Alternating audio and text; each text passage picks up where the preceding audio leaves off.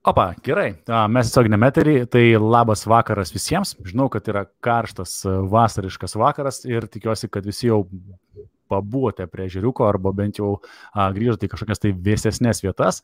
Ir Šiandien jau, atrodo, seniai bedarytas kažkoks tai live pokalbis, seniai bedarytas video ir iš paskutinių žinučių Instagram'e, iš paskutinių žinučių Facebook'e ir e-mailų sudariau tokį nuomonę, kad viena tokių aktualiausių temų, ne dvi aktualiausios temos, tai apie vieną jau yra video padarytas apie ETF'us, kita tema apie investicinį draudimą. Kitaip tariant, kaip ten viskas veikia, kaip susidėlioti uh, ir klausimai būtent apie tai. Tad nusprendžiau, ką padaryti, tą, ir žadėjau, reiškia Instagram'e paimti ir pakalbinti vieną geriausių pardavėjų Lietuvoje ir esu tikras, kad Europoje uh, savo kolegą Gediminą Kasiliauską. Tai labas Gediminai. Labas Žilvinai ir labas visiems. Tai malonu tave matyti, kaip norėjau sakyti, gyvai, iš tikrųjų, gyvai tai maloniau matyti yra online, dėja, aišku, irgi vis tiek malonu. Tai turiu tau, turiu tau paruošęs krūvą iš tikrųjų klausimų. Um, kaip pats žinai, aš pats su draudimu pradirbau tikrai ne vienus metus, tai daug, daug galiu tavęs iš, išklausti, bet pradžioje noriu ne apie draudimą pakalbėti. Uh, Pirmas klausimas, kada paskutinį kartą miniai dviratį?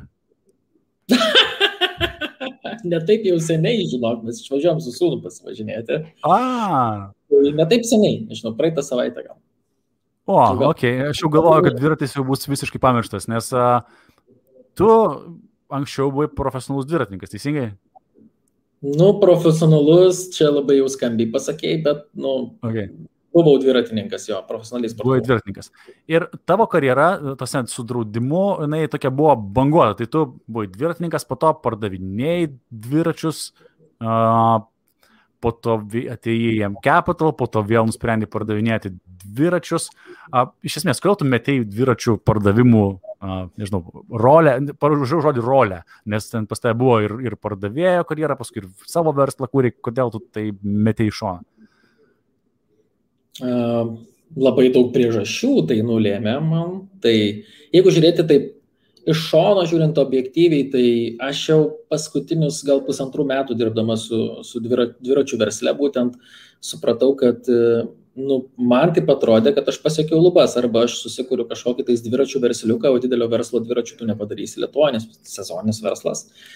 Mhm. Arba reikia ieškoti kažko kito ir man, suprantate, taip užgaudžiau kažkada bežiūrinėdamas e, pagal specialybės, buvo padaryta tokia statistikos departamento, e, tokia kaip statistika pateikta, e, kiek kas uždirba pagal specialybės. Ir aš mačiau, kad pirmoji vietoje yra finansų ir draudimo veikla, antroji vietoje yra IT. Ir kiek žinau, dar vis išsilaiko panašiai, bet ten labai nedidelis atrodo, kas galim sakyti, panašiai tiek pat uždirba. Tai faktas, kad mane sumotivavo tai, kad daug uždirbti galima, bet tuo pačiu aš ir suprantu, kad daug uždirbama ne dėl to, kad šiaip faina yra, dėl to, kad nu, kažką ten labai reikia išmanyti. Nu, tai va, tai tokia ambicija mane šiek tiek mestelėjo. Ir norėjau kažkokių perspektyvų. Norėjau būti, žilvinai, norėjau būti ubagas tarp karalių, o ne karalius tarp ubagų, nes paskutinius kelis metus dirbdamas jaučiausi kaip karalius tarp ubagų ir sunku taip gyventi labai. Jo, čia la, labai geras pasakymas, kad iš tikrųjų geriau būtų bogų tarp karalių. Jo, čia su, su, superiniai žodžiai. A, tu sakai, aš dar ne, neveriant dar į draudimo visus tos reikalus ir klausimus, žinau, kad a, auditorija, esu tikras, kad tie, kas žiūri laivą, greičiausiai turės dar klausimų ten de, detalių, bet a, truputėlį dar apie tavo, apie, apie karjerą. A, viena, žinai, mūsų viena vertybė labai labai sutampa, tai esame būdus šeimos žmonės ir a, Kaip tau sekasi derinti šitą, šitą veiklą, konsultanto darbą su, su šeima iš esmės, nes norint pasiekti išskirtinių rezultatų šitam, šitam versle, na, iš tikrųjų, bent jau pradžią reikia įdėti, nu, ten milžinišką kiekį laiko.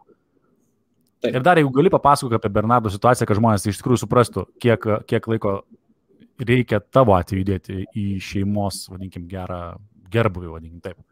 Mhm. Jeigu tai, tai nėra paslaptis. Okay. Jo, jo, ne, ok, viskas ok, mes e, galim kalbėti apie tai. Tai dabar aš dirbu jau beveik keturis metus, tai rugsėjo mėnesis, koks keturi metai, kada aktyviai dirbau ir dirbau, tai turiu menį, kad iš tikrųjų ir dirbau. Tai ne tiesiog ateidavau pasėdėti į ofisą, bimbam, Facebook'e panaršyti ar kažkokių kontaktų paieškoti, iš tikrųjų dirbau. Ir dirbau ten ir po 12, ir po 14 valandų, darbo niekada aš nebijojau. Tai pradžiai derinti laiką su šeima buvo beveik neįmanoma. Ir aš atsimenu, kad aš pradėjau dirbti praėjo keli mėnesiai, buvo tik tik gimęs sunus ir žmonai sunku, reikia laiko, reikia padėti. Ir mes važiuojam namo ir netgi taip pakankamai aštriai besišnekėdami. Vienu momentu man sako, kad reikia, reikia tavęs namie, reikia man, kad tu padėtum, nes nu, sunku auginti sūnų vienai, tavęs beveik nebūna namie ir taip toliau visą laiką aš darbę, bet aš dvi dienas per savaitę būdavau namie. O anksčiau, kai dirbdavau, būdavau tik tai beveik vieną, pusantros per savaitę visą kitą laiką dirbu. Tai sakau, vis tiek dabar yra geriau negu buvo, bet sakau, mes turim rinktis. Arba aš darau karjerą ir aš dirbu 3, 4, 5, 6 metus ir po to aš galiu atsipūsti, nes viskas jau važiuos savaime, nes aš mačiau pavyzdžius kitus, mačiau tave kaip pavyzdį irgi. Arba sakau, aš būnu namie, bet tai tęsis, sakau, neaišku kiek. Ir mes su žmona susitarėm vieną kartą ir visiems laikam, kad, okei, okay, aš suprantu, darai karjerą, tai darai šeimos labą. Nu ir va, dabar praėjus beveik keturiems metams, tai derinti yra labai paprasta. Kada reikia laiko šeimai, tada ir skiriu. Ir kada noriu. Šiaip norėčiau beveik visą laiką skirti, bet man patinka ir dirbti, žinok. Nes darbas, tą, kurį aš dirbu dabar, yra įdomus ir jis prasmingas. Ir kiekvieną dieną bendrauju su žmonėmis žinai, manau, kad vyrui iš viso būtina yra kažkokie tai uh, iššūkiai, karjeros prasme iššūkiai, kas liečia, nu, kažkokius tai tikslus rezultatus pasiekti, nes um, kitaip įkrenti tokią, nu, ir mūsų versle po kelių metų lengva į tą, tą įkristi. Į kažkokią tai komforto zoną, kada ten klientai pats kreipiasi, kada tu tampi profesionalas. Ir iš tikrųjų tas, tas ženkliai palengvėja ir tada tikrai lengva įkristi į komfortą. Ir tą mes matom, kad nu, tikrai ne, ne vienas e, iš M Capital tų aukštas pareigas pasiekusių žmonių tą, tą padaro, įkrenti į komforto zoną, aš tame tarpe tiesą sakius, ir tada visi tavo įgūdžiai, na, atšimpa realiai. Ir tada, nežinau, toks biški pabobėjai, čia tokia, žinai, prasme ir toks, va, toks minkštas soft pasidarai. Ir aš galvoju, blin, pas mane jau tas pasidarė, reikia, reikia grįžti ir, ir rasti vėl tai prasme, ką, ką daryti ir, ir vėl varyti ir daryti. Nežinau, tavo atveju tai, aš sakau, lenkiu galvą, kad tiek laiko gali skirti Bernardui ir, ir tai, tai tas, tas yra super. Jo, tai aš turiu du vaikus ir turiu dukrą, kuriai yra pusantrų metų ir turiu sūnų, kuriam rugsėjo mėnesį sukaks keturi metai.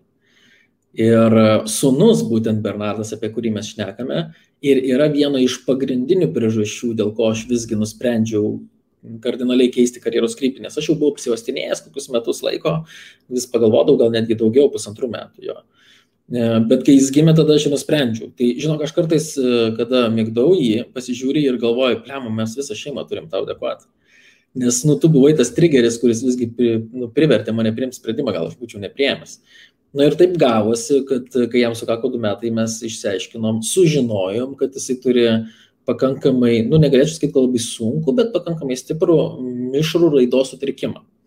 Tai vaikams iki penkių metų jokių diagnozių nebūna, bet uh, jau sukakus penkiems metams jau tada diagnozuoja tam, tik, tam tikrą sutrikimą ir dažniausiai tai būna kažkoks autizmo spektro sutrikimas. Uh, Na ir jeigu įprastas vaikas yra toksai, kur e, tu tiesiog, e, mes turim dukrą, tai mes žinom, kad tai reiškia koks skirtumas, tai jis tiesiog auga tas vaikas, tai vaikas su mišrių raidos sutrikimu tiesiog neto žodžio prasme reikia auginti ir pačiam labai daug skilsų išsiugdyti, kad išmokt bendrauti su juo. Tai va, jeigu įprastą vaiką tiesiog nuveži darželį ir palikai, grįžai, tai, e, tai tarkim, Bernardą, tai, pavyzdžiui, dabar vasaros metu mes vežam ir į special darželį, kurį puikiai mūsų lietuviška sistema duoda su labai aukšta kokybė ir labai aukštais specialistais, logopedais, tenais psichologais ir taip toliau. Ir dar spe, specialiai vežam į tokius kursus vakarais. Ir tada dar dabar šiuo metu į stovyklą vežiojam, kur su jom dirba irgi specialistai. Tai tam reikia ne tik tai, kad lėšų, kaip atrodo, bet laiko ir labai daug emocinės tokios stiprybės. Tai iš pradžių buvo baisu, E, neaišku, e, liūdna labai, e, žmona ypač. Dabar tu tiesiog supranti, kad reikia įgūdžių ir žiauriai fainas žmogus yra jisai, kai aš jį pradėjau suprasti. Tai, tai va, tai šitas e, dalykas, šito dalyko aš nebūčiau turbūt galėjęs įgyventi ir be finansinių resursų, su tokiais, kokius turėjau prieš tai. Ir labiausiai, labiausiai tai su laiko resursais. Nes, nu, privažinėti, nu, yra reikalų važiuoji iš vieno galo miesto į kitą, tada į užmestį važiuoji, nu ir vežinėjai visur. Bet tai duoda rezultatą ir kaip bet kuris tėtis, tu, aš ar bet kuris kitas tėtis, kuris yra šeimos žmogus, nu jis nori maks, maks duoti, ką gali. Tai aš bent jau manau taip, kad mes, nu gal yra, aišku, dar geriau kažką, ką mes galime duoti, bet mes tikrai duodam arti maks. Nes galim, laiko prasme. Ja, tai ta, tas, tas iš tikrųjų manau, kad yra mūsų karjeroje vienas uh, šauniausių dalykų, kad tu gali savo laiką skirti ten, kur, kur tau svarbu ir tiek, kiek, kiek laiko nusprendai gali tą rezultatą paskirti. Tai mane kažkada taip su, sukrėtė, žinau, kad mes čia apie draudimą surinkom pašnekėti, taip netrukus perėsim, bet mane sukrėtė statistika, kad uh, per kažkokią socialinę ten laidą buvo, kad a, vidutiniškai vaik, tėvai vaikams skiria per dieną 7 minutės savo laiko.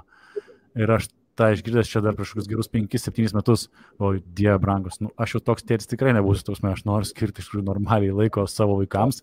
Ir įsivaizduoju, nu, klasikiniu atveju, jeigu tu dirbi nuo 8 iki 5 valandą, važiuoji į darbą Vilniuje, jeigu gyvena žmonės, valandą po darbo, alkanas grįžti namo ir tas tau mažiausiai, ko nori daryti, tai dar, kad vaikai tau, vadinkim, kvaršintų galvą. Tai at, tas be galo svarbu. Tai, uh, jo, manau, kad apie karjerą mūsų už, užtenka, perkim prie pačio draudimo. Tiesa, jeigu kažkas domėsitės M Capital karjera, tai po apačia po šio video yra linkas, kur gali daugiau sužinoti, tai tiesiog įlyskite, pasižiūrėkite. Ir beje, Gedimino kontaktai yra, jeigu reikės apie, nežinau, patarimų arba palaikymo, kas liečia vaikų auginimą ir supratimą, manau, kad turi jisai žiauriai didelę bazę sukaupęs jau žinių, tai ir tais klausimus, manau, kad galite jam parašyti. Um, Žiūrėkite, dabar uh, kalbant apie gyvybės draudimus, investicinį garantuotą palūkanų draudimą, iš esmės, gali trumpai vat, papasakoti, kokie žmonės dažniausiai vat, yra tavo klientai, nes tikrai esi padaręs šimtus konsultacijų, krūvą pardavimų ir šią dieną, vadžiūrint, kas pagrindė yra tie žmonės, kurie renkasi to, tokio tipo produktą ir su kokiu tikslu jie tai daro? Dažniausiai tai bus, jeigu apibūdint labai trumpai, tai žmonės, kurie tikrai turi aišku atsakomybės jausmą.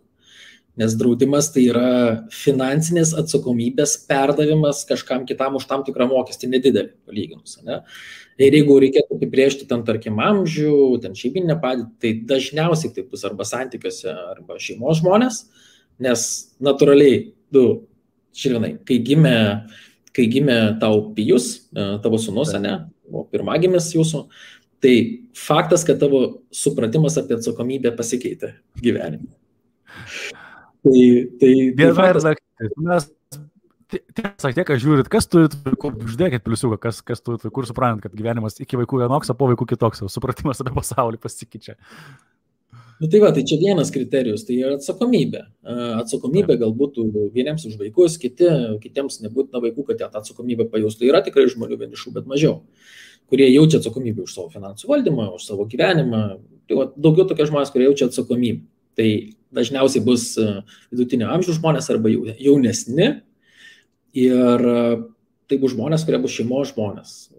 Ir jaučiantis atsakomybę, kaip sakiau. Mhm. Okay.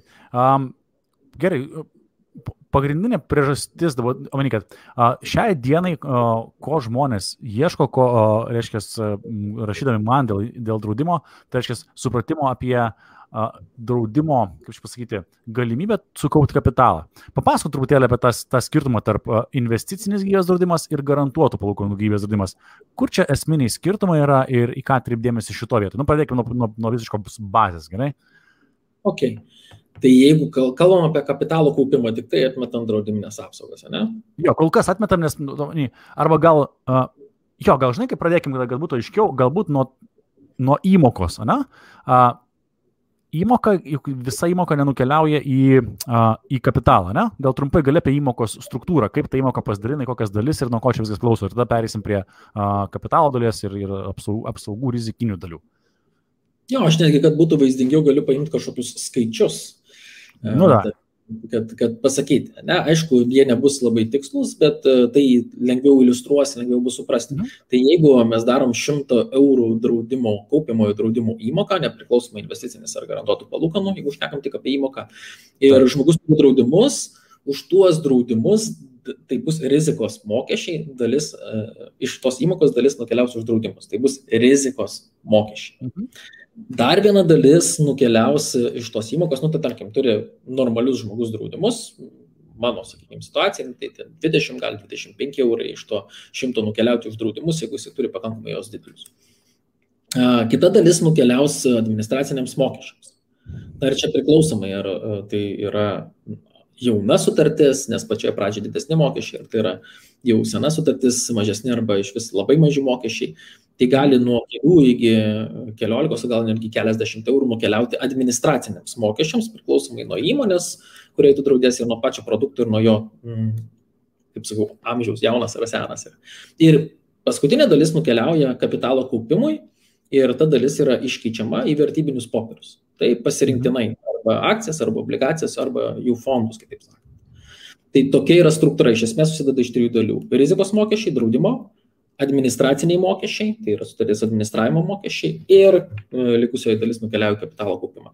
Ir ta struktūra, jinai gali būti labai labai skirtinga, priklausomai nuo to, kokio, kokie draudimai ir kokiame laikotarpėje mes žiūrime į tą, į tą draudiminį produktą. Ar ten dešimtais metais jau esantį draudimą, ar pačiais pirmaisiais metais.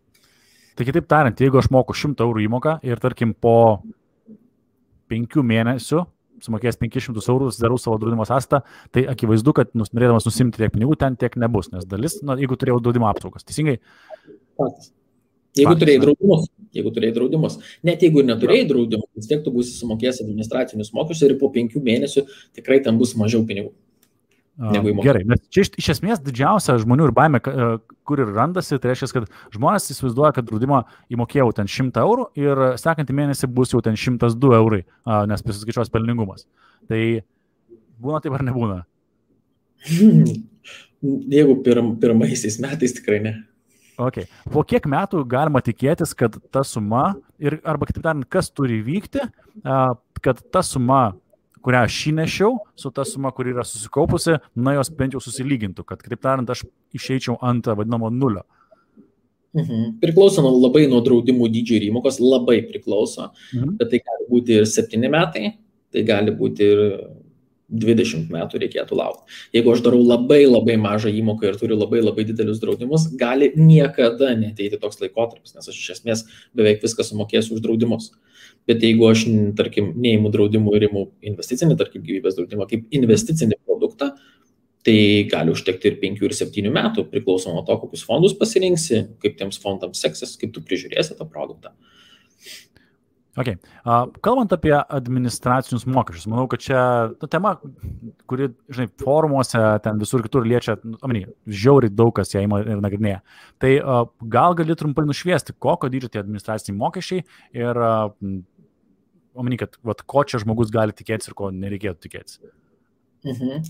Administraciniai mokesčiai susideda iš dviejų dalių. Tai bus įmokos mokesčiai arba turto valdymo mokesčiai, galim taip apibūdinti. Mhm. Tai įmokos mokesčių labiausiai žmonės ir baidosi, nes dideli skaičiai yra, dideli procentai. Tai dažniausiai pirmaisiais metais arba pirmaisiais dviem arba pirmaisiais trim metais būna didesni administraciniai mokesčiai, tie įmokų mokesčiai. Taip, aš jį kartais vadinu sutarties mokesčiais, nes iš to komisą gaunu ir aš, iš to atsideda į rezervą pati draudimo bendrovė, išmoka atlyginimus savo darbuotojams, iš esmės iš to uždirba. Tai gali būti, yra kompanijų, kur 95, pavyzdžiui, pirmaisiais metais 95 procentai nukeliauja administraciniams mokesčiams. Tai pirmus metus tu tiesiog susimoki bendrovį už tai, kad turi sutartį, sutarties mokestį. Įmi būsto kreditą irgi mokė administravimo mokestį, tai tiek jie turi iškart susimokėti. O čia dažniausiai nus, jį nuskaičiuoja nuo įmokų. Yra bendrovių, kur 3 metus mokėsi po 40 procentų administracinių mokesčių. Aš turiu tokį pokštą čia truputėlį apie, apie administracinius mokesčius. Ne pokštas, čia iš tikrųjų reali situacija.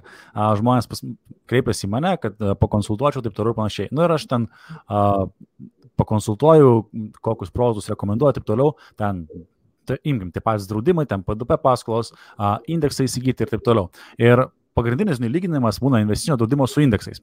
Ir žmonės sako, o tai čia administracinių labai draudimas daug nuskaičiuoja, čia konsultantas iš to gauna atlyginimą, tarale, bla, bla, bla ir visa kita. Aš čia pasidarysiu, žinai, ten ETF nusipirksiu indeksinį. Nu, ok, tipo, man fair enough, tvarsme, už konsultaciją susimokėjo žmogus varykšnai. Ir toks mano nukitimas, sako, nu, nuaro jisai pas vieną kompaniją, kur čia Lietuvoje atstovauja, vadinkim, vieną didžiausių platformų ir e, bando sudaryti sąskaitą. Jis po to grįžta, sako, žinai, žinai, gal aš susimokėsiu tam konsultantui tos 300 eurų, nes, puliamas, sako, jau vad du mėnesiai vis bandau ten tą sąskaitą susikurti, tiek reikalavimų, tiek visokio prūvų, tiek visų klausimynų, viso kito, sako, blemba, čia be žmogaus, kuris tau padeda, nepasidarysi. Tai gerai, kad jis sugrįžo. O aš galvoju, kiek žmonių tokių yra, kur, a, tipo, jo, pasako, mm, čia reikėtų investuoti ETF, čia, tipo, labai labai protingai ir gerai, nuvaro, pabando sudaryti tą akantą kažkur užstringa ir niekada daugiau nepabando. Arba pabando atsidaro akantą, ten perina visą tai ir po to reikia atlikti pirmąjį traidą. Ir ten, sakau, aš nemoku pasakyti, kiek žmonių kartu esu laikęs, vadinkim, už rankos, va čia dabar spaust tavo, sėdim darom tą, kad atliktų pirmą transakciją, ne kad pirmą vertybinį popierių įsigytų. Nes tai, vėlgi, na, draudimas yra super paprastas protas ir, ir dar konsultantas ten nuveda už rankos, žinai, ir, ir ten paprasta viską padaryti automatizuota. Kai ten nori kažkokį vertybinį popierių įsigyti, tai tikrai kebli situacija. Daugumai žmonių tai yra be galo sudėtinga, ypač kai, kai to nedarė. Tai, tai ką noriu pasakyti, kad konsultantas turi uždirbti, nes jis padaro ten, nu, didelį darbą, kad jūs tą investiciją padarytumėt. Tai faktas ir dar jeigu iš tikrųjų visus mokesčius taip sąžiningai skaičiuojant ir jeigu žiūrint, kad investavimas tai nėra e, spekuliavimas, kur metams ar dviems tu dedi pinigus, o iš esmės tu investuoji ten dešimtmečiais, ne, kol sukaupi pakankamai didelį kapitalą pinigų, tai Kai visus mokesčius sudėdė, netoks jis ir brangus. Brangus yra pirmi keli metai. Tai jeigu tu įsijungi savo finansų valdymą ilgasias šviesas ir tu žiūri, žinai, dešimtmetį į priekį, pasiemi Excel ir viską labai detaliai susiskaičiuoji, tai tu, tu supranti, kad tie įmokos mokesčiai nesudaro didžiosios dalies eurinės išraiškos. Didžiąją dalį e, pinigų suvalgo turto valdymo mokestis ir jie dažniausiai nu, ten gali būti 0,3, 0,4, o gali būti ir 2 ir 2,5 procentų. Ir čia yra žvėriškas skirtumas.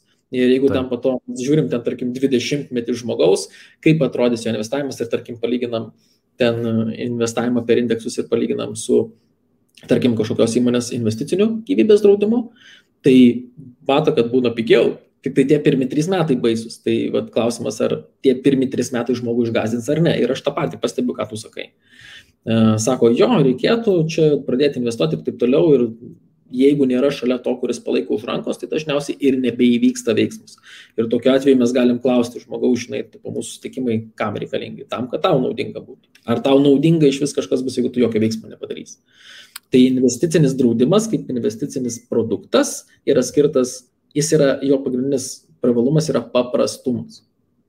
Ateini pas konsultantą, jeigu gerą konsultantą turi, jis tau viską sudėlios, taip patogiai padarys, tu tiesiog su elektroniniu parašu pasirašai sutartį, jis tau taip sutvarkys, kad e-sąskaita ateis į tavo banką ir dar kad automatiškai nuims. Ir tik tu ateisi po metų su jam pasikalbėti, kaip sekėsi tiems fondams ir tai darysi kas metus, nemokėdamas vėliau pinigų.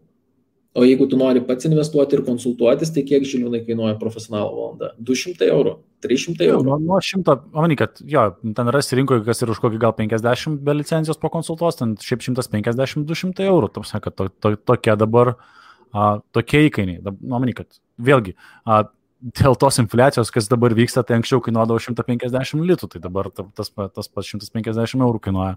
Ir, nu jo, turim situaciją tokią. Ir kas, kas dar įdomus, geri konsultantai užsiemė. Tasme, kad patek pas gerą konsultantą irgi reikės tasme, palaukti. Šito. Šią dieną rinkoje, nežinau kaip, kaip tu bent jau aš tą patį jaučiu socialiniuose tinkluose, kad atrodo, kad lyg ant, nežinau, ant steroidų visas finansinio raštingumo tema yra kažkas to, kad tuos žmonės Lietuvoje pradėjo geriau gyventi, geriau uždirbti ir visas tas noras suprasti finansus, valdyti yra ženkliai išaugęs ir iš tikrųjų tų žinių žmonės yra žiauriai ištroškę. Tai va tas, nežinau, kaip, kaip, kaip tau on the daily basis tas jaučiasi, nes jaučia. Labai jaučiasi, labai jaučiasi. Tai anksčiau tokių ilgų, brangių kursų, kur giliai neria ten analizuoja investavimo temas ar biudžetavimo temas, tai labai mažai, labai, labai mažai būdavo arba apskritai beveik nebūdavo. Capital buvo čia vienaragis iš vis rinkoje, ten mm. prieš penkis metus seminarus apie finansus iš vis nelabai kas apskritai vesdavo. Ne. Dabar e, pakankamai daug ir džiugu, ir tebūnė mėlynųjų vandenų strategija. Džiaugimės, kad visi labiau domisi, nes, e, žinai, e, Marius, kuris gamina batus, geriau valdys savo finansus, eis pas Darių, kuris dantis taiso ir taip sukas ekonomika. Ir jie visi turės daugiau pinigų, ir jie visi daugiau galės investuoti, visi geriau gyvensime. Ne. Tai aš tai sakau, kad ok, geras šis dalykas ir čia prie to galiu pridėti, kad jeigu tu turi gerą konsultantą, draudimo konsultantą, tai tikėtina jis bus asmeninių finansų konsultantas, nes draudimo konsultantas levelis yra čia, asmeninių finansų konsultantas yra vis labai aukštai, jisai daug temų išmano, tai tikėtina, kad jeigu tu jo būsi klientas, tai jisai tau ir dar padės ir patars, kaip tenais e, tą biudžetą savo valdyti ir reikės užklausti kažkokią vieną kitą klausimą apie mokesčių deklaravimą, jis irgi atsakys, e, apie mokesčių optimizavimą, jis irgi tikėtina tau atsakys, jeigu tu būsi jo geras klientas ir reikės e, ten paskolą imti, galėsi vieną kitą klausimą užduoti. Tai žinios, mano akimis, yra pagrind, didžiausia vertė turinti valiuta, galim taip sakyti, negalim, nežinau. Uh, Tai, tai turėti, tarkim, investicinį gyvybės draudimą ir gerą konsultantą, man atrodo, kad yra pakankamai pigu, jeigu tu visus taškus ant įsudėti. Pasidarai analizę pliusų minuso, tai matysi, kad viskas yra gerai. Bet aišku, rinkoje tu žinai, tu labai seniai dirbi tame, tikrai yra ne vienas ir ne du žmonės, kurie šitą labai garbingą profesiją ir labai sunkę profesiją, e, jos reputacija yra apgadinę. Tai dėl to kartais žmonės tais tokiais mitais ir legendomis gyvena, žinai, ir bijo. Ir, ir nenori neįti, nei pasikonsultuoti. Ir, ir jie galvoja, kad jeigu nemokama konsultacija bus, tai būtinai tauki užgrūs, parduos ir neišleis, žinai. Aš jau kaudavau be to žilvinai savo karjeros pradžioj. Aha. Nes ir pačiam stresas būdavo stikinės, tai žmonėm konsultuoti, dar tiek pasitikėjimo nebuvo. Uh, Tai aš juokaudavau, ateina žmogus, aš jo nepažįstu, jis ateina per rekomendacijas ir sako, nu tai matos, kad jis nejaukiai, aš irgi čia papasakoju, apie ką čia bus ir taip toliau. Sakau, piniginė pasiemi, žinai. Sako, nu jo, ir taip tas nueina šiek tiek stresas. Sakau, gerai, sustikimo pabaigoje iš postalo ištrauksiu siurblį, reikės pirkti, tai žinok iš karto. Tai ir tada atsipalaiduodavo žmonės, suprasdavo, kad nebūtinai ateini pasikonsultuoti ir tau reikia pirkti. Tai visus tos mitus po truputį ir gerų konsultantų dabar yra labai daug tikrai padaugėja mhm. labai daug visose įmonėse. E, man tai labai džiugu dėl šito dalyko, nes šita profesija tikrai yra labai sunki ir aš tikiuosi, kad ateityje jinai bus labiau reguliuojama, licenzijuojama ir bet kas negalės ateiti. Ir... Net, net nebejoju, kad tai vyks net nebijoju, kad licenzijavimas jisai ateis ir, ir, ir, ir nu, tas tą turim kitos ES valstybėse, tai čia neišvengiamai. Žinai, man tokia šmėstelė irgi mintis iš, iš tavo ir mano kasdienybės, šiek žinai, kad mes vis pasikalbam apie tą temą. Tai yra žmonės, kurie nepasikonsultuoja su profesionalais ar netgi šiaip žmonėmis dirbančiais toj srity ir gauna skambutį iš latviško numerio, UK numerio ir taip toliau. Zdrastute, ten, ar čia po povadų investicija, ne, ir taip toliau.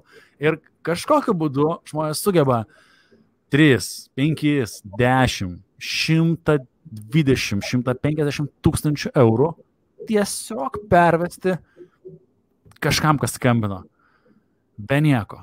Ir čia yra sprogdina mano galvą, ta prasme, čia dar, dar šiandien tokį laišką gavau dėl to, taip, kiek viso to daug vyksta, kad žmonės tiesiog užuot nuėję, kur yra legit info, normalios kompanijos, ofisai, visą kitą, kažkas paskambino iš užsieniečio numerio, pervedė kažkokį exchange, bitcoinais, dar kažką. Tai wow, prasme, kaip žmonės kiek praranda ir kiek tokių net, ne, nu, tarsi, kiek mes tokių atvejų net nežinom. Mes spėjom ten tūkstančių atvejų, kurių mes ne, nežinom ir nesužinosim. Taip.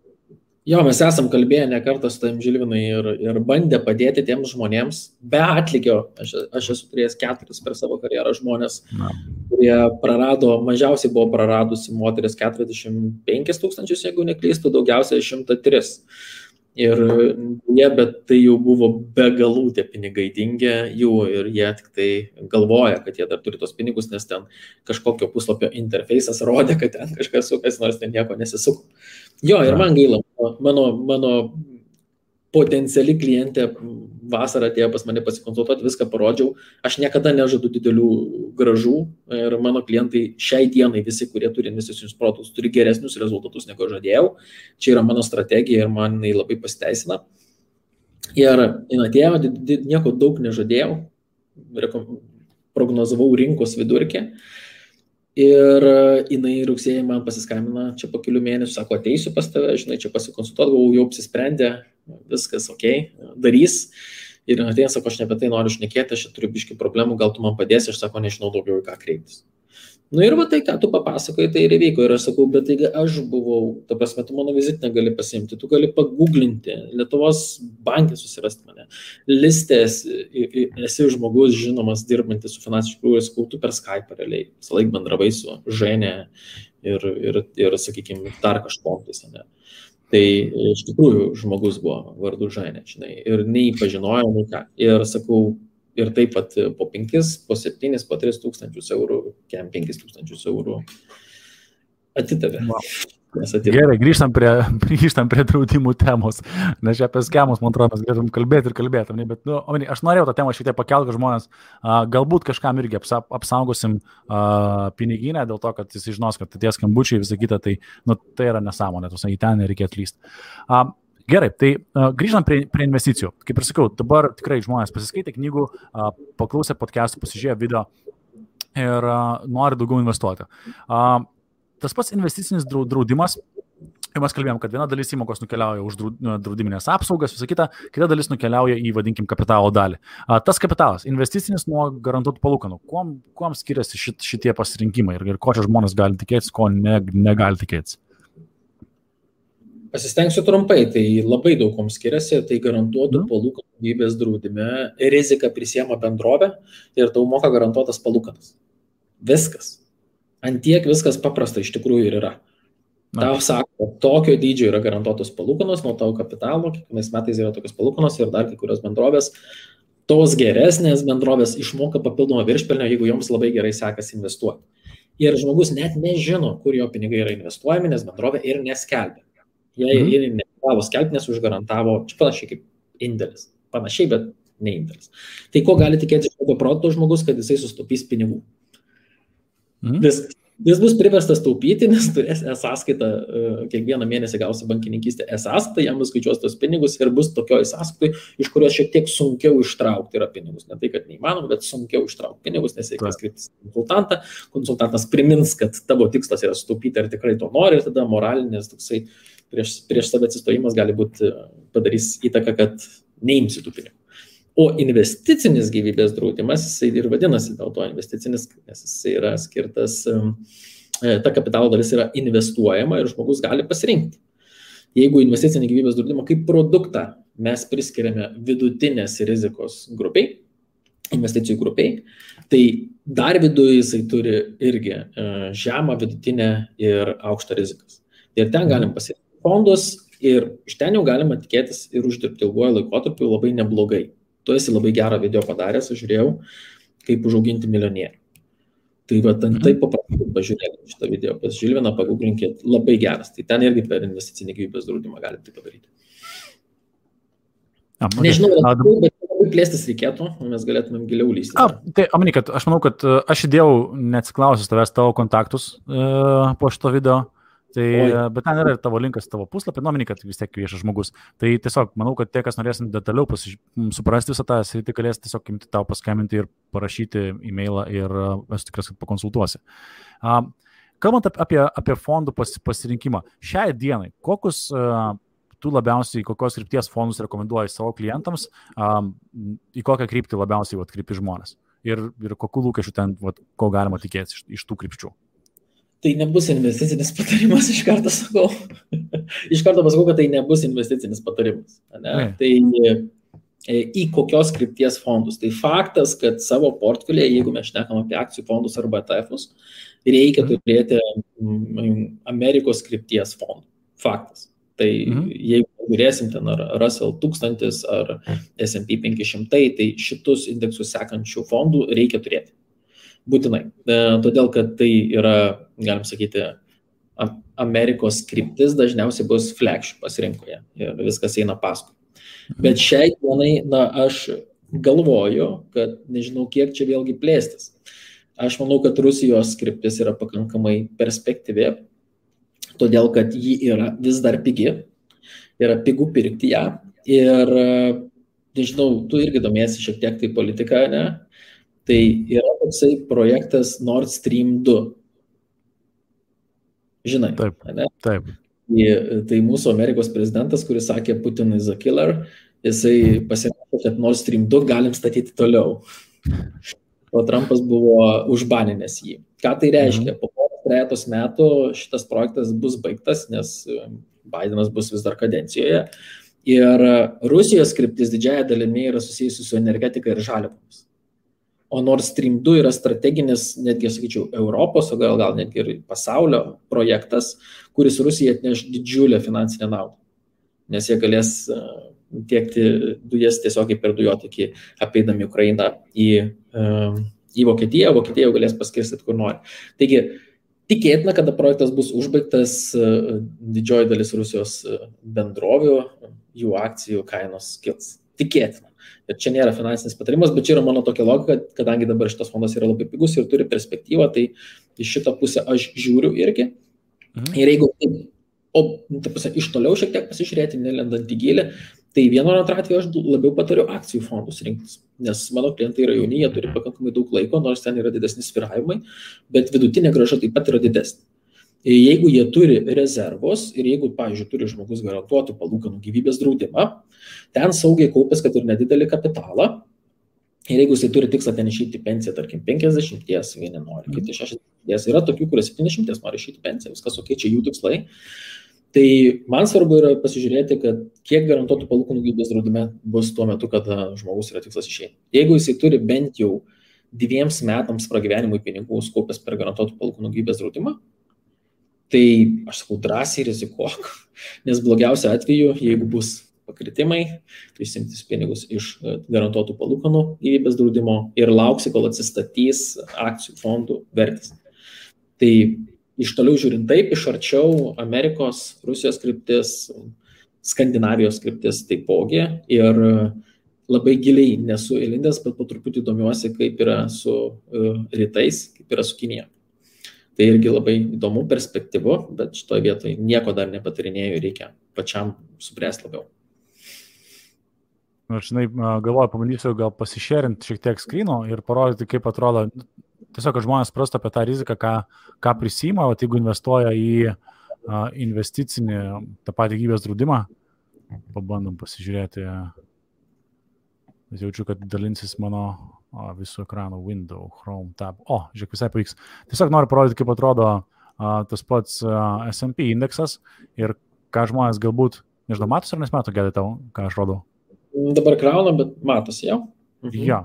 Tai vat, pasižiūrėjus, vat, ko, ką, kaip žmonės vertina, įsivaizduokit, dabar yra 2021 metai, na ir dažniausiai draudimo sutartys būna a, sudaromos tai 30 metų, 20 metų ir daugiau. Nu, tai va 30 metų jau atgal jūs tą patį SMP pirko, būtent pirkė po 311 eurų. Net ir a, 2000, a, reiškia, 2003 metų per, per krizę jis būtų kainavęs 800, uh, atsiprašau, dolerių, ne, ne, ne eurų. Tai reiškia, bet ir per tą pačią mūsų giliausią uh, krizę, tai reiškia, 2009 metų krizę 770 dolerių. Tai uh, iš esmės nuo to taško, kada jūs įsigijote uh, ir pradėjote investuoti, jūs esate vis tiek nu, tuose, net ir paėmus patį prasčiausią laikotarpį išeidinėti, tarkim, išėjote pensiją 2009 metais, ten pradėjo kaupti 91, jūs vis tiek turite, kiek čia prašy, kart daugiau negu kart du, o jeigu išėjote 2008, tai turite, vat, kart, kiek čia gaunasi, 4-5 kartai. Jau nekalbu apie tai, kas dedasi dabar, SMP dabar kainuoja, va, kaip matom, 4000. Tai jeigu jūs a, 30 metų savo sutartys keičiate, tai savo pinigus padidinote 10-11 kartų. Na, tai tiesiog nu, žinutė yra ta, kad tiesiog pasirinkat ilgesnį laikotarpį, kas draudime yra iš esmės pagrindinis dalykas, tai yra laikotarpis kuo ilgesnis, tai jūs pranašiai garantuotai uždirbsite, jeigu jūs pakankamai ilgą tą sutartį turėsit. Tai va, Taip, plus, plus žilvinai svarbus dalykas yra tai, kad investicinis gyvybės draudimas po defaultu jame veikia sudėtinės palūkamos. Ir yra. Aiškink truputėlį, kas tai yra, kas tai per stebuklas, pas mane čia, čia yra. Boom. jo, tai sudėtinės palūkanos veikia taip, kad palūkanos tai yra mm, uždir, pelnas uždirbamas yra ne tik tai nuo jūsų įneštų pinigų, bet ir nuo tų pinigų, kur jau buvo uždirbti. Tai reiškia, jeigu įprastos palūkanos veikia taip, aš padedu 100 eurų su 10 procentų palūkanomis ir po metų užaugs iki 110, po, po antrų metų užaugs iki 120 ir taip auks po 10 eurų kiekvienais metais, jeigu aš, aišku, neįnešiu papildomai, tai sudėtiniam palūkanom bus taip, po metų ten bus 110, antrais metais skaičiuosis nuo 110 eurų tai 10 procentų ne, ir taip toliau, ir taip toliau, ir taip toliau. Taigi sutinės palūkanos yra labai didelis rodiklis, jeigu, sakykime, mes investuojame per bet kokius tai fondus, mes turime rinktis, kad būtų sutinės palūkanos arba patys turime savarankiškai reinvestuoti uždirbtą pelną. Pabandysiu paieškoti, galint kalkulatorius parodyti, kaip atrodo tos, žinai, investicinės, jo, sutinės palūkanos, kas, kas gaunasi. O, čia visai netgi turiu. Mm. Įdomu, tau leidžia sharing screeną gėdą ar neleidžia? Aš nežinau. Na, nu, pabandom mano, tiesiog manau, kad bus gera, gera iliustracija tie, kas galbūt, nežinau, pam, pam, pamatys, ne tik klausys. O, tarkim, čia starting amount galim padaryti nulį. A, kokią dažniausią terminą daro? 30 metų, kažkas tokio? Mm, ir ilgesniam laiko, bet žmonės dažniausiai nori po 25-30 metų mm. jau tikrai apčiopiamą kapitalą pinigų, jeigu jau užtekam apie planavimą pensijos. Bet yra tokių starčių, kur tikslas ir po 10 metų turėti to kapitalo. Tai bet 30 metų, 25 nebus melas. A, kokias, kokias palūkanas dažniausiai skaičiuoji tose pavyzdžiuose, kad, kad, kad neapgaut nieko? Aš labai skirtingai skaičiuoju ir aš rodau skirtingus scenarius mhm. žmonėms. Mm. Jeigu žiūrėti, koks yra e, e, pasaulio rinkoje vidurkis, tai galima sakyti 8 procentai. Na, aišku, šitą krizę pakėlė tą vidurkį stipriai, tai galima ir apie 10 procentų šnekėti, bet 8 tai tikrai nebus čia. Uh, mhm. okay. Štai jums ir, ir, ir, ir skaičiai. Na, tai jeigu turite, kas gaunasi po 20 metų ir po 30 metų su 100 dolerių eurų įmoka, šiandien tai pensija su 140 tūkstančių eurų. Jo, jau kadangi įjungiu, tai galim pažaisti. Tai, o jeigu būtų 10 procentų, ant kiek Pažaidžiam. būtų Nuo 60 tūkstančių skirtumas tik tai. 56. Jo, wow. A, na, paimkim, tarkim, konservatyvesnį, kad, kad nepri, neprižaiščia per daug, nu, tarkim, 6 procentai. Labai konservatyvus procentas. Labai konservatyvus, to. Ja, bum, šimtas tūkstančių.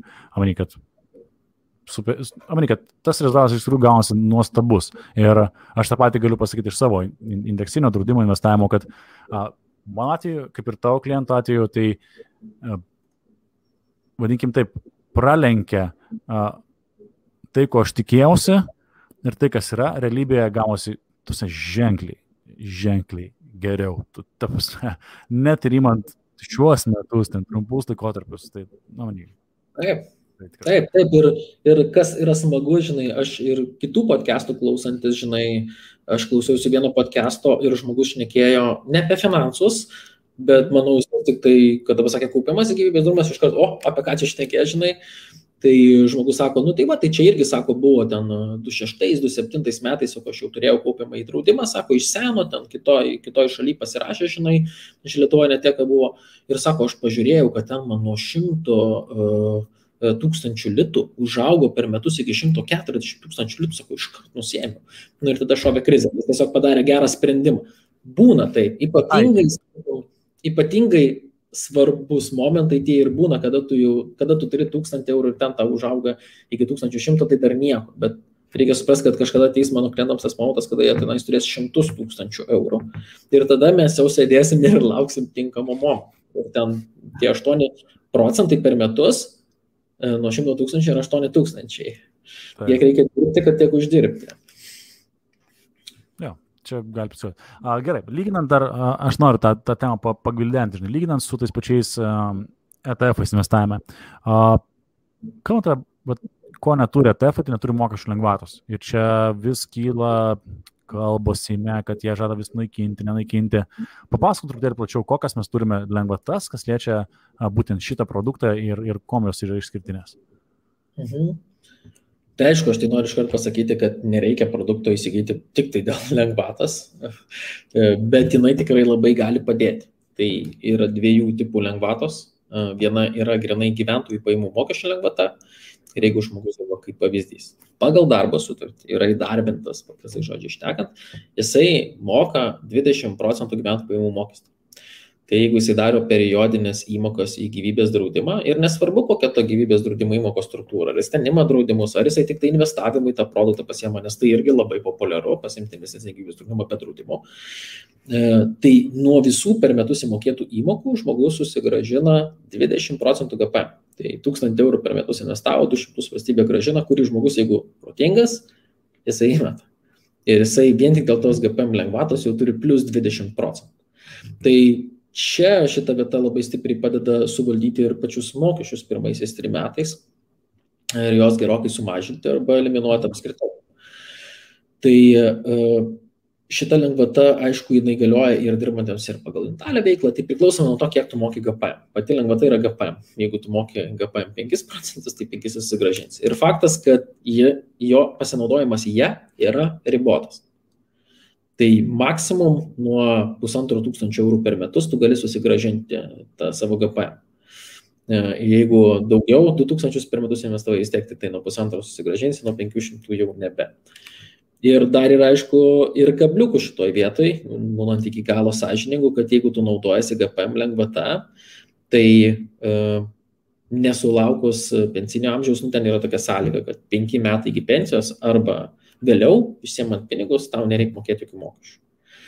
E, bet jeigu tu išsiemi pinigus, na, tarkim, anksčiau negu penki metai iki pensijos, tai tau reikės sumokėti GPM nuo išimamos sumos. Tai irgi toksai dalykas. Tai čia irgi reikėtų svarstyti, ar verta naudotis ar neverta naudotis, nes jeigu tau dabar yra 30 metų ir tu nori dešimtmečiui investuoti ten, tarkim, po 4 ar 500 eurų per investicinį gyvybės draudimą ir gauti apčiopimą kapitalą pinigų dėl kitų lengvatų, nes yra dar ir kitų lengvatų, e, tai gal geriau nesinaudoti tą lengvatą, nes vėliau reikės mokėti pelno mokestį. O jeigu čia jaučiu ir apie tai klaus norėjai, bet aš iš karto. Ja, čia yra sekantis, ne, kad nuo, nuo pelno, ir, mani, kad ne pelno mokestis irgi ten yra gyventojų pajamų mokestis iš tikrųjų, bet uh, papasakok ir apie tą kitą dalį, kuri man kaip investuotojui atrodo, nu ten ženkliai aktualesnė negu ta, uh, ką galiu susigražinti, nes, nu ten, ja, ten mažos sumos, salginai gaunasi. Tai va čia, tenais buvai metęs tuos skaičiavimus, o ne, kad ten kažkiek ten 36 tūkstančius eurų, jeigu neklystų, įneša žmogus, o ne? Mhm. Jo, 10 metų ne, ir turi 100 tūkstančių. Nu, tai koks pelnas? Ja. 64 tūkstančių. Tai nuo 64 tūkstančių eurų tu sumoki 15 procentų. Tai per gyvybės draudimą investuojant e, nereikia mokėti pelno mokesčio, bet vėlgi su sąlyga. Jeigu tu nesinaudojai GPM lengvata ir išlaikai sutartį bent 10 metų, tau nereikia mokėti pelno mokesčio. Mhm. Nu, Nesmenys moka gyventojų pajamų mokesčius, jeigu visiškai tiksliai išnekėti. Ir Ir jeigu visgi tu naudojasi tą lengvatą ir išlaikai sutartį iki kol uh, bus tavo amžius toksai, kad uh, bus likę penki metai iki, pen, iki pensinio amžiaus arba mažiau ir tada įsėmė pinigus, tada irgi nereikia mokėti. Bet jeigu, kaip pavyzdys, uh, pensinis amžius yra 65, o aš išsiemu uh, pinigus, uh, ten nežinau, 45 metų, tai man reikia susimokėti, jeigu aš naudojuosi GPM lengvata. Tai žiūrėkit, Binai, aš paėmiau, įmečiau tai, ko re, realybė šiek tiek skaičiuoklėm. Um, 30 metų 12 procentų palūkanų, 100 dolerių eurų nesvarbu įmoka, uh, 12 procentų, nes tiek vidutiniškai stock marketas performina, na? Tai ką mes turim? 36 tūkstančiai įnešti uh, ir pelno praktiškai 270 tūkstančių. Čia nereikia būti didelį Einšteinu, kas suskaičiuoti, jeigu tai darai per ETF-us 270, 1, 2, 3 tūkstančių kart 0,15, ką reikėtų paklosti mūsų valstybė yra 40 tūkstančių. Tai tavo pelnas ne 209 yra, o 229. Taip, tai yra labai labai svarus argumentas, kada tu kaip investuotojas pradedi skaičiuoti viską, ne tik tai ten užsikabliuoji, kur, sakykime, žmogus, kuris nėra investuotojas, jis ten labai neskaičiuoja, dažniausiai priema sprendimus emociškai, jis ten pasižiūri, o pirmus tris metus didelį administraciniai mokiniai nebesigilinu, žinai. Bet jeigu su bet kokiu žmogum, kuris yra, nu, turi intelekto, atsisėdi prie Excelio ir sakai, žiūrėk, per visą laiką, per visą laiką sumokėsi tiek mokesčių, o tiek nesumokėsi. Imkim variantą B. Tu nesumokėsi tiek mokesčių, bet vėliau sumokėsi tiek Ir ja. žmogus supranta, kad, o, ne, tai aš šiek tiek gal buvau klaidingas, nes, nu, rinkoje nebūtų to produkto jis nebūtų vienas populiariausių produktų investavimo produktų pasaulyje, jeigu jis nebūtų, nu, toks, koks jis yra. Ir ne, nepirktų jo žmonės tada. Ja, dar lyginant su ETF-ais, ir ko nesuprantat, tai yra, kad ETF, jeigu tu po 100 eurų pirtum kas mėnesį, tai nu, apie 8 eurų gaunasi trade mokestis, nu, tai ten visiškai suvalgo tavo kapitalą. Tas ten, uh, ja, bet čia sakau, čia su tuo atrodo, geriau darys taip, kaip pasakė kažkokia tai babytė, arba nedarys kažkokio tai sprendimo, vietoj to, kad pas, pasikalbėtų um, ten detaliau. Na, tai va, tai, uh, ja. Tas svarbus dalykas yra, žinai, antrose su kiekvienu žmogu įrankis, jisai yra įrankis, žinai, o kaip, paimkim, nežinau, kirvis yra įrankis puikus įrankis, padėjęs žmonijai vystytis ilgą laiką, nes kirsdavo medžius, statydavo namus ir taip toliau. Ne. Bet kirvis taip pat ir yra padaręs labai daug žalos. Klausimas, kieno rankose ir kokia strategija buvo ir kaip jis buvo panaudotas. Tai investicinis gyvybės draudimas yra įrankis. Ir jeigu jį uh, tinkamai sudėlioja pagal žmogaus uh, poreikius, jie tenkina žmogaus poreikius, tai jisai bus labai patenkintas ir jisai bus ta sėkmės istorija, kuris sakys, va, kaip aš tame podcast'e girdėjau, kad wow, nu, ta prasme, aš netikėjau, kad toks paprastas įrankis man tiek gali uždirbti, ne. Kada buvo tas vadbumas, kaip dabar irgi yra ten kilimas akcijų belė koks, tai tai irgi buvo tas pats, ne, tai, tai vyko prieš keliolika metų. Tai va, tai geras jisai gali būti, bet gali būti ir blogas, nes yra ir daug blogų atsiliepimų, kada žmogus nesupranta, ką jis perka, nusiperka, po metų pasižiūri, galvoja, vad kaip tu sakai, kad įmečiau šimtą ir šimtas du jau bus, o taip nėra ir nesupranta visko. Ir tada galbūt gyvenime apskritai nebeinvestuos, nes jis taip matys investavimą. Kas yra labai blogai ir yra vat, mūsų specialybės žmonių tam tikrų, kurie iki galo neišaiškina, kuriuo aš nemėgstu. Dėl to, kad jie gadina ir žmonėms gyvenimus, ir reputaciją mūsų garbingai profesijai. Ja. Čia komentaras geras iš, nežinau, vardas First Last parašyta, tai neįsivaizduoju, kas rašo, bet uh, geras komentaras. Tai reiškia, kad, na, lyginant su ETF, uh, tai aišku, tai čia viena vienas kabliukas yra kalba apie 300 tūkstančių kapitalą. Tai uh, paskaitai?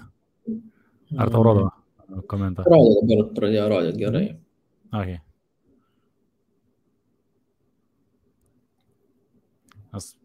Nes momentas yra tai, kad 99 procentų bilietų, 0,9. Reikėtų priskaičiuoti. Tai jeigu, nu, nu, jeigu reikėtų paskaičiuoti sėsti labai konkrečiai ir paskaičiuoti, bet jeigu 0,3 nuo 300 tūkstančių, tai čia bus taip. Tūkstantis, grubiai tariant, 0,3 nuo 300 tūkstančių, o 1,2 procento tai bus 3,6 tūkstančių. 3-6 tūkstančiai, taip. Tai faktas, kad ne, nes GPM lengvatos maksimum, ką tu gali susigražinti per metus, yra 300 e, eurų dirbant pagal darbo sutartį, maksimaliai pasinaudojant. Tai šitas atsakymas būtų ne. Jeigu 300 tūkstančių kapitalo yra, tai ETF, tu turi 300 tūkstančių eurų kapitalo, tai faktas, kad ETF bus tau geresnis pasirinkimas. Bet kuris sąžininkas konsultantas tau tai pasakys. Yeah. Tai, uh, jo, tai, ką, ką norėjau reakcionuoti, geras komentaras dėl to, kad na, iš, iš esmės didesnis sumos reikalauja kitokių įrankių. Tose tada atsidaro iš esmės uh, kitos galimybės. Na, tai, va, tai čia smagu, kad tas žmogus, kuris rašė, žino, kas yra admiralai, žino, kas yra interaktyvai ir taip toliau. Ir čia matau, kad uh, visai supratimas apie investicijas yra visai kito, kito lygmens, negu kad uh, didžiosios dalies visuomenės. Gerai, tada dar, ke, žinai, mes jau čia realiai kiek čia gaunasi, prašai valandėlę, toj, toj, toj kalbėsim ir apie lengvatas pakalbėjom, apie pelno mokesčio pakalbėjom. Dabar uh, šiek tiek dar liksime. Lengvatas nepasakiau svarbaus žilvinai. Mm. Okay. Uh, yra dar kita lengvata, tai yra uh, mokesčių lengvata, kada darbdavys moka įmokas už darbuotoją. Mhm. Ir aš atsimenu, kad aš sėdėjau su, su vienu verslininku, labai stambiu klaipėdai verslininku čia iš Vosto ir aš jam tai pasakiau. Ir aš sakau, kad tu gali legaliai uh, savo taupytis uh, prieš mokesčius. Nes šita lengvata yra labai, labai, labai svarbi. Aš jos dabar iki galo labai išsamei neaiškinsiu, ne, bet realiai, e, jeigu darbdavys moka įmoką už darbuotoją į jo gyvybės draudimą, o darbdavys ir darbuotojas gali būti tas pats asmo, tarkim, aš turiu savo įmonę. Ne, tai tos įmokos yra visiškai neapmokestinamos. Kitaip sakant, kad aš tau, jeigu tu dirbtum pas mane, žinai, pagal darbus, tai išmokėčiau 1000 eurų, man reikėtų 700 eurų mokesčių išmokėti. Tai aš galėčiau 100 eurų skirti e, į tavo kaupimą gyvybės draudimą ir 70 eurų mokesčių taupyti, kuriuos irgi galėčiau skirti tau, nes vienu ar antru atveju aš jas išleidžiu tau, išmokant tau. Tai vietoj 100 eurų įmokos tu gautum 170 eurų. Ir jeigu vat, yra su verslu daromos tos įmokos per investicinį gyvybės draudimą, e, tai tie, kurie yra verslė, labai labai e, būna suinteresuoti tuo. Nes e, jiems jie supranta, kad pigiausias būdas išsimokėti savo pinigus, jeigu tu esi verslininkas, yra per dividendus, kas reiškia 30 procentų. 15 procentų pelno mokestis, 15 procentų gyventojų pajamų mokestis. O čia, sorry, bet e, tiesiog nieko nekainuoja, visiškai. Tai čia irgi svarbi dalis ir galim perėti, ką tenai suplanavęs dar paklausti. Okay. Čia dar prie, prie fondinės dalies, nežinau, ar, ar tu paanalizavęs robūrų fondus ar ne. Um, gali pakomentuoti, nes kiek, jeigu aš teisingai atsimenu, Robūro fondai turi, a, neturi laikymo mokesčių, neturi įsigijimo mokesčio, bet turi administracinius turto valdymo mokesčius ganėtinai didelius. Taip, taip, taip, taip. Tai e, čia ir yra įdomus dalykas, kur aš sakau, kad mes dažnai e, susikoncentruojame į įmokos mokesčius, kurie, mhm. kurie yra suvaldomi tarkim, jeigu perkant per vertybinių popierių sąstą bankę, tai mes juos suvaldome per sumas, mes nusprendžiame, kokiam sumom mes perkam. Tai jeigu tenais yra eurais fiksuota ten 10 eurų, nu, tai turi skaičiuoja, jeigu 100 eurų aš dėsiu, nu visiškai nesąmonė. Tarsi 10 procentų įmokos mokestis nesąmonė. Jeigu dėsiu 1000 eurų, 1 procentas, mm, nu, gal jau visai ok, jeigu dėsiu 10 tūkstančių, 0,1, tai šis, ta prasme, nieko tas nereiškia mano, ne. Tai, bet yra svarbus, svarbus labai mokesčiai, tai yra turto valdymo mokesčiai. Taip, yra uh, laikymo mokesčiai dar būna, kada mes turime sąskaitą, tai vertybinį popierių sąskaitą ir mes ten laikom vertybinius popierius ir mes mokam tos sąskaitos, tarkim, uh, valdytojai kaip Svetbankui už tai, kad jis laiko mūsų vertybinius popierius. Tai čia šiuo atveju irgi nėra, bet yra pats svarbiausias mokestis, į ką atkreipi dėmesį, tai turto valdymo mokestis. Ir robur fondai, tie, kurie daugiau uždirba, tie, kurie iš tikrųjų yra pelningi, tai ir bus tenais procentas, pusantro, du ir tai yra daug. Jeigu 2 procentai e, yra turto valdymo mokestis, tai čia skaitosi žvėriškas. Kai žmogui pasakai, kad yra įmokos mokesčiai pirmaisiais 3 metais 40 procentų, bet čia nieko baisaus, jam 40 procentų 3 metus skamba, čia yra kosmosas. Bet kai pasakai turto valdymo mokestis 2 procentai, jam atrodo, 2 procentai tai nieko. Atsidarykite Excel, pasidarykite Excel, jūs pamatysit, kad tie įmokos mokesčiai e, bus keli tūkstančiai eurų, ten tarkim per keliasdešimt metų, o turto valdymo mokesčiai bus keliasdešimt tūkstančių, 40, 50, 60 tūkstančių eurų. Ir kapitalo kaupimą mažina žiauriai, žiauriai stipriai. Taigi Ropur fondai yra faina ir labai faina, kad Svetbankas atvežė juos. Labai labai fainas dalykas. Bet vėlgi tai pakankamai, pakankamai brangus produktas, jeigu mes žiūrime ilgą laikotarpį. Jeigu aš noriu padėti metams, dviems ten tos pinigus, ar keliems metams, viskas ok, nėra brangu bet jums reikės uždirbti procentą ar 2 procentus, tai yra fondas turės uždirbti bent jau procentą ar 2 procentus, tik tam, kad jūs išeitumėte, nu, visa kita bus jūsų pelnas, nu, plus dar reikėtų infliacijas ir tada bus jau jūsų pelnas.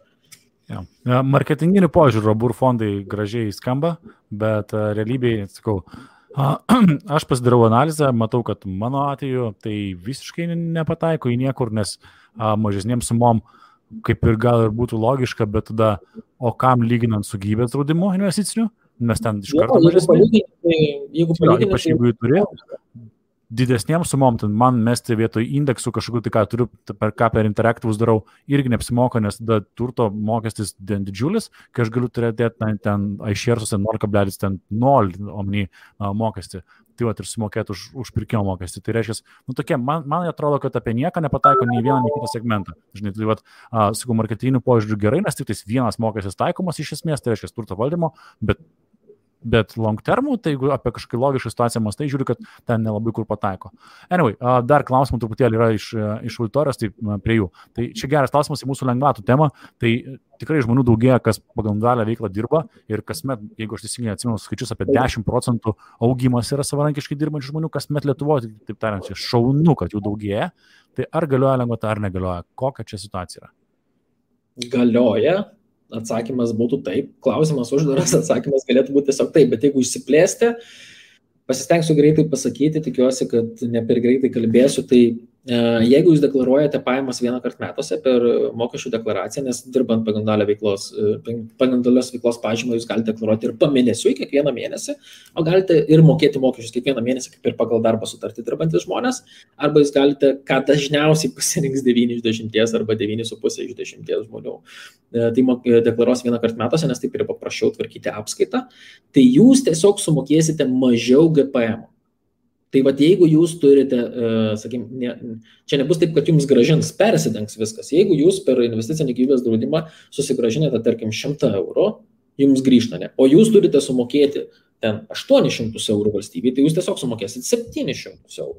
Taip viskas ir veikia, taip viskas persidengia. Tai lengvata galioja, tik tai tiek, kad E, jeigu labai atsakingai apskaitos netvarkai, gali pamesti tai. Tiesiog galvoji, kad ne, tai čia man nėra tos lengvatos, aš tiesiog sumokėjau 700, nors tu būtum turėjęs sumokėti 800. Toks atsakymas. Okay. Tai uh, paskutinės temos, aš norėjau valandą užtrukti, bet paskutinį dalyką, ką dar noriu paklausti. Uh, draudimo ne, nuo, maninga, atsiejama dalis, bet be galo svarbi dalis yra, uh, nes mes čia daugiau apie investicijas prakalbėjom, tai yra uh, draudiminės apsaugos. Uh, Jeigu gali trumpai, kokias galima prie tos kaupiamosios dalies, investicinės dalies pridėti draudimės apsaugas, kada jas reikėtų pridėti ir kada jau nereikėtų pasirinkti. Mhm. Jeigu būtų klausimas, ar visiems reikia draudimų, mano akimis taip, mhm. tik tai vieniems reikia mikroskopinio draudimo, kitiems reikia dramblio dydžio draudimo, priklausomai okay. nuo situacijos. Jeigu imsime mane prieš 15 metų, aš buvau uh, išsijungia tavo kamerą. Jep, bet tarkė, to, to aš to grįšiu. Jo, bet labai gražus vaizdas, tai aš pabaigai pakalbėsiu. tai, tai jeigu paimtume mane, kurie prieš tai vaizdas buvo prastesnis negu dabar. Tai jeigu imtume mane prieš 15 metų ir aš neturėjau jokių įsipareigojimų, neturėjau jokių atsakomybių ir iš esmės, jeigu manęs neliktų, tai niekas per daug finansiškai nenukentėtų, nukentėtų tik tai labai stipriai emociškai tikėtina. Tai man draudimų reikėjo, bet reikėjo labai labai mažų. Tai tarkim, aš galėjau apsidrausti ten 3000 eurų gyvybės draudimu ar ten 5000 eurų gyvybės draudimu su tikslu, m, tokiu atveju, jeigu manęs neliktų, neapkrauti savo tikėtiną tėvų, netikėtino tėvų. Nes jiems reikėtų krapštyti iš kažkur tai pinigus, kad atsisveikinti su manim, nupirkti apėgas ir taip toliau. Toks draudimas gali kainuoti eurą per mėnesį. Taigi, mano akimis, gali kiekvienas sauliaisti tokį draudimą turėti. Mhm. Bet jeigu mane dabar, kur mano situacija yra, esu dviejų vaikų tėtės, turiu būsto kreditą, ir mano žmona šiuo metu vis dar nedirba, nes e, turime e, princesę Alisą namie, su kuria reikia praleisti daug laiko. E, tai mano draudimai yra dideli. Ir neseniai gavau dar papildomą pasiūlymą e, iš savo banko apsidrausti papildomam 72 tūkstančiams eurų. Ir man sako, čia special price. Nu galvoju, nu kokia čia bus tas special price. Ir iš tikrųjų, belia kaip special price padarė, nes aš visą laiką atsisakydavau. Apsidraudžiu. Žmonai grįžau ir sako, kam tau reikia? Sakau, tu pasakyk, kad tu supranti, jog aš tave myliu, nes tu man rūpi. Jeigu manęs neliktų, tai sakau, tu turėsi laidotuvės eiti su tokia didelė skrybelė, čia turės būti tas toksai, kaip, nežinau, tas toksai, nes tu šipsosiesi ir kad kiti nematytų. Aš norėčiau, kad taip atrodytų, iš, jeigu jau taip atsitiktų, kad pinigai nebūtų problema. Taigi, skirtingi draudimai skirtingiems žmonėms. Taip turėtų būti ir mano akimis visiems reikėtų turėti. Vienas mokės eurą per mėnesį, kitas mokės 50 eurų per mėnesį už draudimus. Ir mano akimis, tai mes, mes turėtume už draudimus mokėti, kaip mes esame pripratę mokėti už elektrą. Nes tai tiesiog yra pigiausias būdas perkelti finansinę naštą kažkam kitam. Jūs pagalvokite, kiek žmogus per gyvenimą uždirba. Jisai žmogus per gyvenimą uždirba ten vidutiniškai keli šimtus tūkstančių, arba ten kitas uždirbs iš vis tik tai šimtą tūkstančių ar du šimtus tūkstančių o aš apsidraudžiu už e, ten nepilnus 10 eurų per mėnesį 72 tūkstančiais. Čia, žinai, man klasikinis pavyzdys uh, su, kai 2000, blin, galvoju, karantais metais, kažkas apie 2002 ar 2003 metus, o gal truputėlį anksčiau, e, Lietuvoje įvedė privalomą į civilinės atsakomybės draudimą. Ir aš pamenu, koks piktis buvo gyventojų visų, kas čia per nesąmonę, kaip čia visi stengiasi išvengti, nesidrausti ir ten nu, nu siaubas, siaubas, siaubas, siaubas. Ir dar yra šalių pasaulyje, kurios neturi privalomo civilinės sakymus draudimo. Ir, ir nu, įsivaizduokit dabar, man labai labai įdomu, tie, kas, kas žiūri transliaciją, kas šiai dienai, kas vairuojate, esat, nu, sąmoningi žmonės, kas, vat, sąmoningai, vat, jeigu būtų galima, nesidraustumėt. Tos ne kas norėtum prisimti tą riziką, kad jeigu įvažiuosit į kažkokią tai mašiną, kad reikėtų susimokėti nu, už tą remontą, va, taip kaip senais, senais laikais buvo. Man labai va, įdomus, va, ar čia požiūris keičiasi žmonių ar ne. Nes, pavyzdžiui, aš geriau sumokėjęs tos ten 100, 200 ar net 300 eurų per, met, per metus už tą, kad kažkas visą šitą riziką perims manęs. Ypač įvertinant tai, kad krūva vairuotojų vairuoja labai neatsakingai, telefonai, omeny, kad net jeigu ir tu vairuoji atsakingai, trikdžių, reklamų, visokio, visokio dalyko aplinkui yra krūvos ir padaryti avariją yra, nu, tikimybė vis didesnė ir didesnė, omeny, kad automobilių kiekis galų gale visiškai kitoks. Tai a, pasižiūrėjau, žinai, iš kitos pusės apie mūsų situaciją, kas su sveikata darosi, a, onkologiniai susirgymai, a, ten įvairiausios kritinės lygos, traumos, taip toliau ir, ir, ir, ir panašiai. Manitas irgi auga ir žmonės vis dar žiūri, kad, žinai, mašiną tai aš apdrausiu metalo gabalą, bet savęs, nu čia tai nežinau, nežinau, čia, nu kažkaip, gal ne. Jo, ir pabaigai galiu pasakyti iš tos prasminės pusės, ne, nes aš mhm. draudimams, draudimams nu, turiu pakankamai daug didelę prasme skiriu dėl to, kad aš dirbu tą darbą, aš esu sturęs nesu vieną situaciją, kada draudimai išgelbėja žmonės ir manęs niekas neįtikins dėl to, kad mano patirtis tokia, aš esu matęs tai. Ne? Tai aš manau, kad e, draudimai labai stipriai yra su, ir su kultūra e, susiję. E, pavyzdys, ten, sakykime, tik tai nebuvo dar draudimo, ne, įvyksta avarija, kas atsitinka dažniausiai vairuodavo vyrai, moteris dar nevairuodavo, ne, išlipa du vyrukai, na ir puola vienas kitam į atlapus e, ir aiškinasi, kuris kaltas. Savaime suprantama, jie tai daro, nes jie iškart supranta, kad tas, kuris kitą įtikint sugebės fiziškai ar ne fiziškai, ar, ne, ar mentaliai, kad jis yra kaltas, tai jis mokės.